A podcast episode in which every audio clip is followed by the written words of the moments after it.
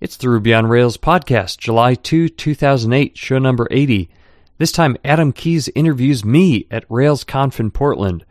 We also learn about the phrase of 2008. The Ruby on Rails podcast is sponsored by Atlantic Dominion Solutions, located at techcfl.com.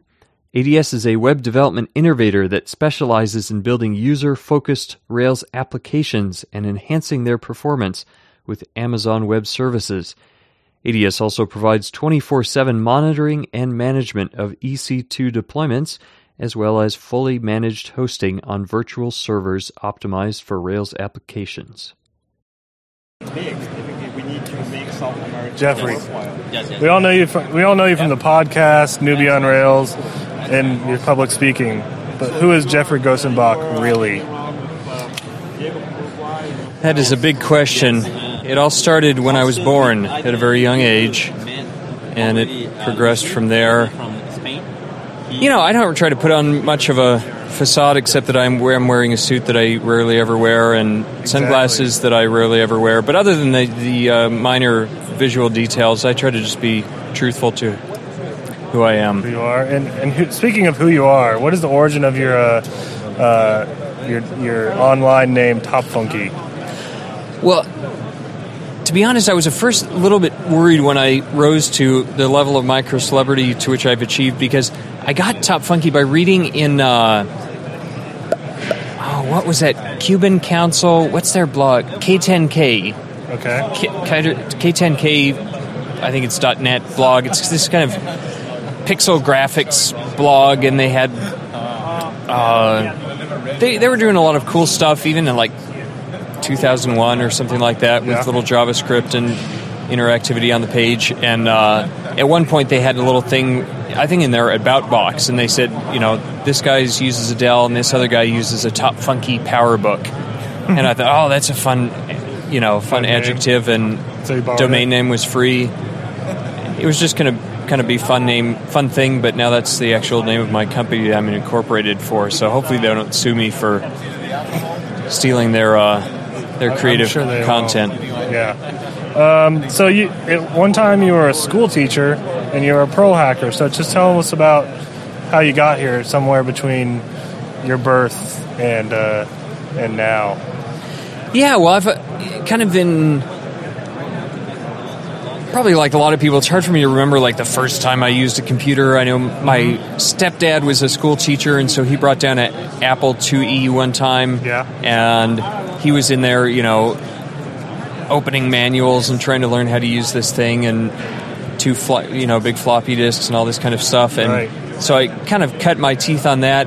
In fourth grade, I was in this little program and got to learn BASIC, a yeah. little TRS-80, save your program to a cassette tape when you're done, and hopefully you can run it again the next day. And anyway, that progressed from there, and out of uh, college, did a little Java, mm-hmm. wrote some kind of spider type bots before RSS to pull in okay. some information and aggregate some kind of like government contracting information for a company. So that was pretty interesting, you know, multi-threading and you know working with some web content, trying to parse yeah. web pages and stuff like that. Of course, something like Hpricot would have made it a lot easier, but uh, and then kind of after the dot com boom in 2001 mm-hmm. or whatever, got a job at that time I was kind of interested in Perl, and there was a huge Perl group in Seattle. They yeah. were, I think some insurance company had a huge auditorium, and they would have famous Perl developers come in and give speeches. And I even okay. gave a few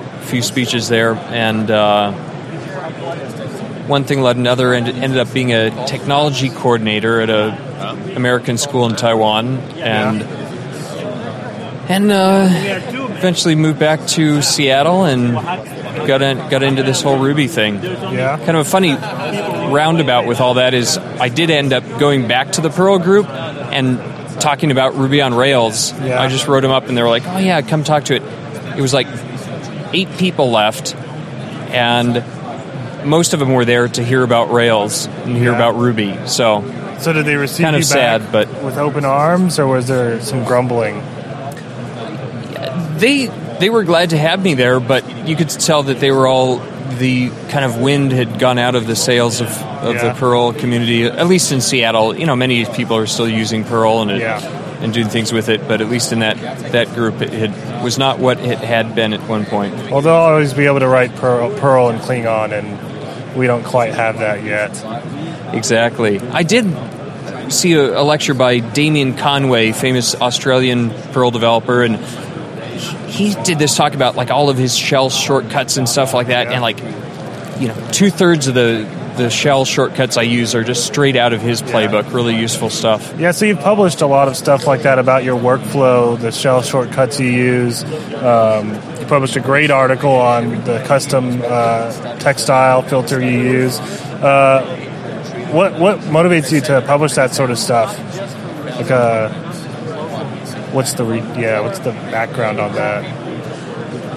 Well, you know, I didn't really pick up any kind of blogging until 2004, 2005, or something like that. So I was mm-hmm. pretty late to that game. But I think somehow the first article that I threw up on Nuby on Rails got linked to from the actual Rails blog, and I don't know how they even found it. I think somehow the projectionist guys or something. Mm-hmm. I wrote a little bit thing about spark lines and and I guess they thought it was interesting. So that was kind of initially very motivating to keep Yeah, keep doing it because I would see that people were actually reading it, and I think that's probably mo- motivation for a lot of open source developers. Is yeah, yes, they like doing it, but also other people are are using it and find it useful and and find it interesting. And to be honest, then it's helped to for me to be able to promote PeepCode and and uh, make a business out of it and keep keep publishing that content as well. yeah. So so you mentioned the Seattle Perl group, but I think most people are kind of curious. What is it like to attend a meeting of the uh, the epic Seattle.rb? What's that like? Well, the very first time I attended was a little bit intimidating because we met at one of the Amazon headquarters, and it was this huge, long conference table, and at the end of it was Ryan Davis in a black T-shirt. I felt like Han Solo walking into the Cloud City and seeing Darth Vader at the end of the table, and you know, there was an important moment right there where I could have just turned tail and ran, and I would have never met Adam Keys. But fortunately, I stayed, and Ryan Ryan Davis turned out to be uh, not too bad of a guy. Pretty nice guy once you meet, meet him in person. Indeed. A little bit scary on the internet, but uh, from there, you know, I think it's almost more true to the group that we just meet in a coffee shop and you know, you just come in, there's no lecture, there's nothing organized. You just sit down. You may, some people show up, have their head down, and work on some project and leave Yeah. two hours later. And some people will chat with, with another friend about something or start up a project or whatever happens. And what what, what do you think is the, the root of the extraordinary productivity of Seattle.rb? Is it in the water? I have no idea. I know that Wince, uh, Winston Wilson Bilkovich, Yeah. whenever he comes to Seattle, he always just spends his entire time at that coffee shop because he feels like that is the best coffee shop in North America. The proprietor actually roasts his own beans, has this highly technical roasting process where there's only like a 0.5 degree variation for the entire duration of the, the beans being roasted, and so Enterprise it may be just enter, enterprise beans. That's that's that's good stuff. So, Peep Code. Tell us about how did you come to do that? And maybe explain it in case someone listening to this found an iPod on the street and doesn't have internet access. Yeah, PeepCode is just uh, some screencasts about an hour long where I try to dig into a topic, often a topic that I don't really know that well, but I'm learning, and usually I'll have a, a technical consultant who will correct me and, and to make sure that information is accurate in the end. Yeah. But and then uh, you know ways to learn Rails, get a little bit of JavaScript, and of course branching out in some other areas. But where did I get the idea? You know, I guess in the early days of Rails, Heinemeier Hansson was doing some screencasts, and Yeah. that made it popular. Even previous to that, I'd sent out screencasts to my clients mm-hmm. showing them how to use different parts of the custom site that I'd written for them or whatever. So that that was something definitely I was interested in, and you know, threw threw up a screencast on a a blog. Said, "Hey, nine bucks. Yeah. Would anybody be willing to pay for this kind of thing? If Yeah. they did, could I spend more of my time making these?" And turns out people love it. They uh, give me a lot of great support, and I'm doing it full time. Yeah. That's great. And I, and I love the peep codes. They're It is a funny thing. The original, you know, I kind of brains, brainstormed a lot of different names. Yeah. And originally I wanted Code Peep. Yeah. I don't know why, but the domain name was taken. So I thought, well, I'll, I'll switch it around. Peep Code. Yeah. Much better choice. I don't know why I didn't go with that to begin with, but I'm glad that's what I ended up with. I, I had bought that domain for you so that you could use the better name. My, the the guide, the soft guiding hand. Thank you. What's the future of PeepCode? What's what's coming up? What's in the pipeline? You know, upcoming screencasts and PDFs, PDFs, and uh, anything else you might be branching out into? You know, I started out, I was just going to be me only, and it was just going to be screencasts. I started doing PDFs as well and built together this workflow that a lot of other authors now have, have used. Uh, Ryan Daigle writing about Rails 2 and Scott Chacon writing about Git Yeah. and all this kind of stuff. So I definitely have a probably almost a dozen authors working on different PDF projects, and I'm starting to have more people work, starting to work on some screencast projects as well. So definitely going to stay close to the Rails related topics, but hoping to branch out a little bit into uh, you know maybe some general CSS and design type issues as well that would be useful to to developers and Yeah. and to designers as well. So you have a a really great, a beautifully designed weblog, in, in addition to the PeepCode site and the and the Ruby on Rails podcast site, and and, and I've noticed that you, you you went to a typography conference, and you're you're sort you're very uh, Renaissance man about this. So how how did you get into that visual design stuff, and how does that affect your development style? Yeah, I do feel like that's kind of a an area where I do like to just be kind of right in the middle of coding and, and design and and visual graphics. I remember growing up, my mom was into calligraphy, and even from a young age, remembered her just practicing her different letters and stuff like that, Yeah. thinking that it, that looked really cool. Maybe I'd like to do that someday. Well, I haven't. I, I can't do any kind of calligraphy, but it probably did make me appreciate different elements of graphic design and Yeah. and visual presentation like that. What about and how does that uh, feed into the the way um, you write code? Well, I think an obvious thing is that the output of a lot of that is ends up being uh, some dynamic graphics. Admittedly, a lot of those are part of the administrative face of PeepCode Yeah. that I look at every day, and other people don't see. And but you know, I've got some other ideas where I'd, I'd like to to wrap in kind of gra- graphical and programmatic Yeah. things all together. I think in the Rails and the Ruby community in general, there's a real appreciation for a certain aesthetic in code, Yeah. which is probably what what led me to, to Ruby at least a little bit. I did one of the most memorable first few times in the Seattle Ruby Brigade was watching someone present some code and you know, big Ryan Davis looks like a huge ninja. He said that's pretty. So I said, Yeah. I guess this is a community I could be part of. Exactly. I mean, I find I, I find that uh, just looking at code, there are times when I say this is this is ugly. Um, is there so? Is, is there any kind of any anything specific about Ruby that you found, or in building Rails apps, where that that aesthetic um, gave you better code?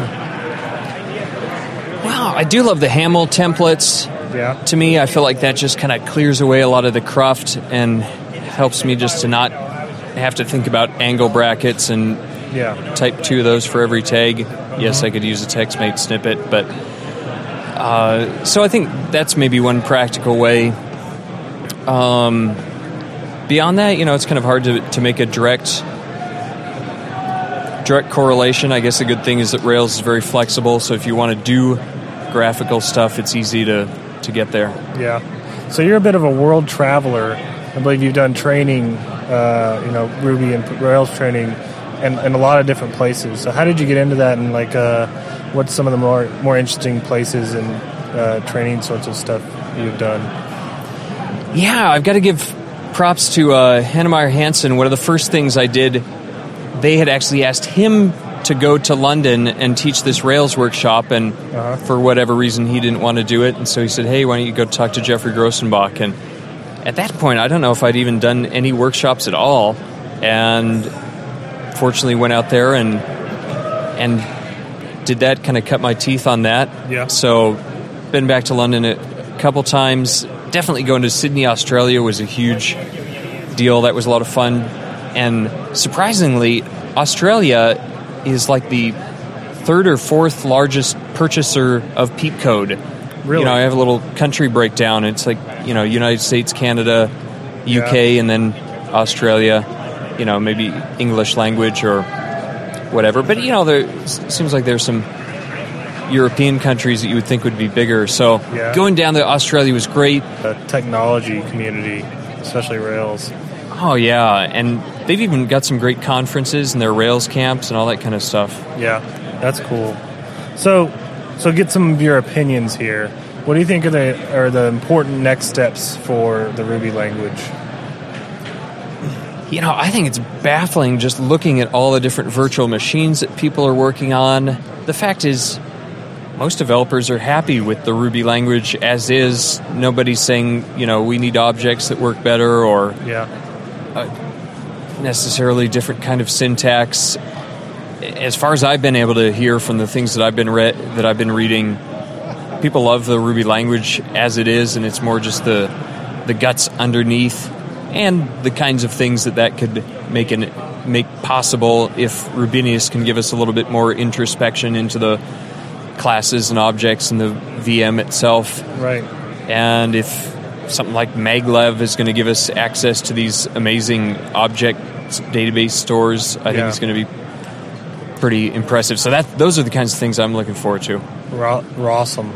Uh, and what about Rails? What do you think is big in the future of Rails?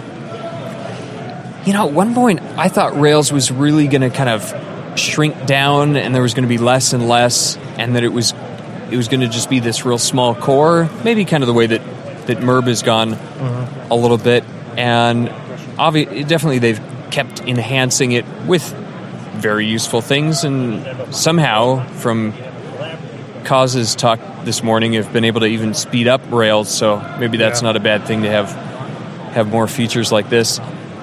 Um, you know, one in one aspect, I'd love to see a lot more kind of desktop interaction. Mm-hmm. I'm interested in trying out some building some iPhone apps, and yeah. can those communicate with Rails in a in a really productive way? But to be honest, you know, most of that is already there, and it's just maybe serializing in, in a different way to get that information back and forth. So, I think the hard hard to think of one specific thing that would really be great. It's more maybe just all the ways that I want to use Rails with with different desktop or mobile apps. Yeah, that's yeah. I think that's a big deal. Uh, the hybrid des- desktop web apps. Uh, so what what's got your attention outside of uh, Ruby? Like you know, beyond the Ruby and the Rails, what are you excited about and looking into? Well, if you want to go way way out beyond uh, technology at all, about the last six months, been playing the double bass, big yeah. five foot tall uh, wooden instrument barely fits in the back of my station wagon, and it is tricky. That's been play double bass as well. You did okay. You yeah. And fortunately, I've got a great teacher and a couple other people in a workshop I'm I'm doing to to learn that. And it's surprising how many of those concepts will benefit me in the programming area or at least interchange. Yeah. Surprisingly, you know, I doubt that my bass teacher reads 37signals, but he'll talk about the constraints of staying within a certain scale or yeah. or within certain notes or or pulling back to, to less with playing fewer notes more expressively and that yeah. kind of thing. So it's fun to, to get out of the technological area at all and and be able to s still kind of see that some of those truths still be useful. Yeah, the double bass is especially interesting for constraints because you know it's it's a very large instrument and the strings don't want to move. Yep. And so you really have to play less and uh, conserve your energy and, and stuff like that.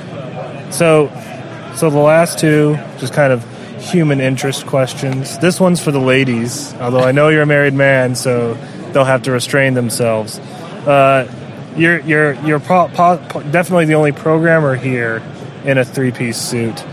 Um, and you may be the only person here in a three piece suit, looking quite dapper, if I do say so myself. What talk us through that? Well, you know, I like to stand out, and probably immediately, practically, I had to buy this suit for my wife's brother's wedding a year ago, so I feel like I should get some use out of it. But I like to dress up from time to time. I used to occasionally sport the bow tie, and even in high school. Yeah, That's a little uh, little too frivolous for me at this point in my life, but I do like to dress up and, and finally found some good shirts that actually, you know, long enough for my arms, Yeah. fit nicely around the torso. When you feel good, you can be confident, and uh, that's what I need. Yeah. For the, for those of you out there in podcast land, he really does look like a a hacker uh, Christian Bale. He's a he's quite striking. I won't I won't tell you whether or not I'm also Batman. Or and he's also going to be uh, the Terminator guy, John Connor. So finally, if you could retire and do whatever you want tomorrow, and you know you didn't necessarily have to code or do peep codes, you know, even though you enjoy those, um, what would you do? You know, I tell everybody I feel like I've got the best job in the world. Um, love what I'm doing. It's a lot of fun. I probably would love to study study the double bass a little bit more. I probably would continue to travel. There are a lot of different cities and countries I'd love to love to go to. Never been to South America. I'd love to go to like to Istanbul and uh, some of the other mis- Middle Eastern countries like that seem really interesting to me. Um, I'd probably like to get a little bit into to video, put together some kind of documentary or Yeah, some kind of journalistic documentary type event like that. Whatever it is, I really enjoy having some kind of a product to where at the end of a certain period of time I can point to something and say, "Yeah, that's what I did," and Yeah. and it's it's done. So I think it would have, even if it was just in my free time or leisure time, it, I would probably still have to be doing something creative and, and some kind of product. yeah, yeah. I think that kind of ties the whole Ruby and Rails community together. We're all very much people want to be able to, at the end of the day, point at something and say, "I did that." So, well, thanks for uh, letting me interview you, and uh, goodbye, people in podcast land. Thanks. Okay, I'm not trying to have the last word here, but I do have to follow up. Last year, quite un- unplanned on my account, I was talking to Adam Keys and also Patrick Ewing, uh, and we introduced the term duck punching into the world, which now has showed up on Wikipedia. I saw the book The Art of Rails.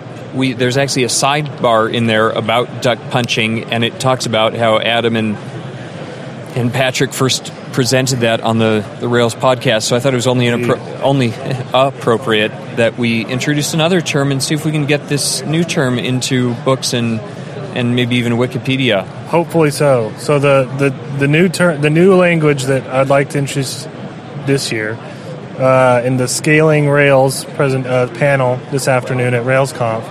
Uh, I, be, I believe it's Kevin Lawyer or Lawson. Apologies for getting the name wrong. Um, from AOL was saying, you know, you can uh, either get something right. You know, you can there's some aspect of scaling. You can you can either get it right or you can show the whale. So, I am propose. Yeah, I'm encouraging everyone to use "show the whale" as the new euphemism for um, a sort of soft uh, failure or trouble time. it's unfortunate that we had to introduce a negative term, but you know it's a lot more fun to say, and it works a lot better than you know the site fell over, or it crashed, or it broke, or just fail, or just yeah. fail. Yeah, I think I think show the whale. I'm, I'm getting ba- I'm getting behind show the whale for 2008 2009. Well, thank you, Adam Keys. Thank you.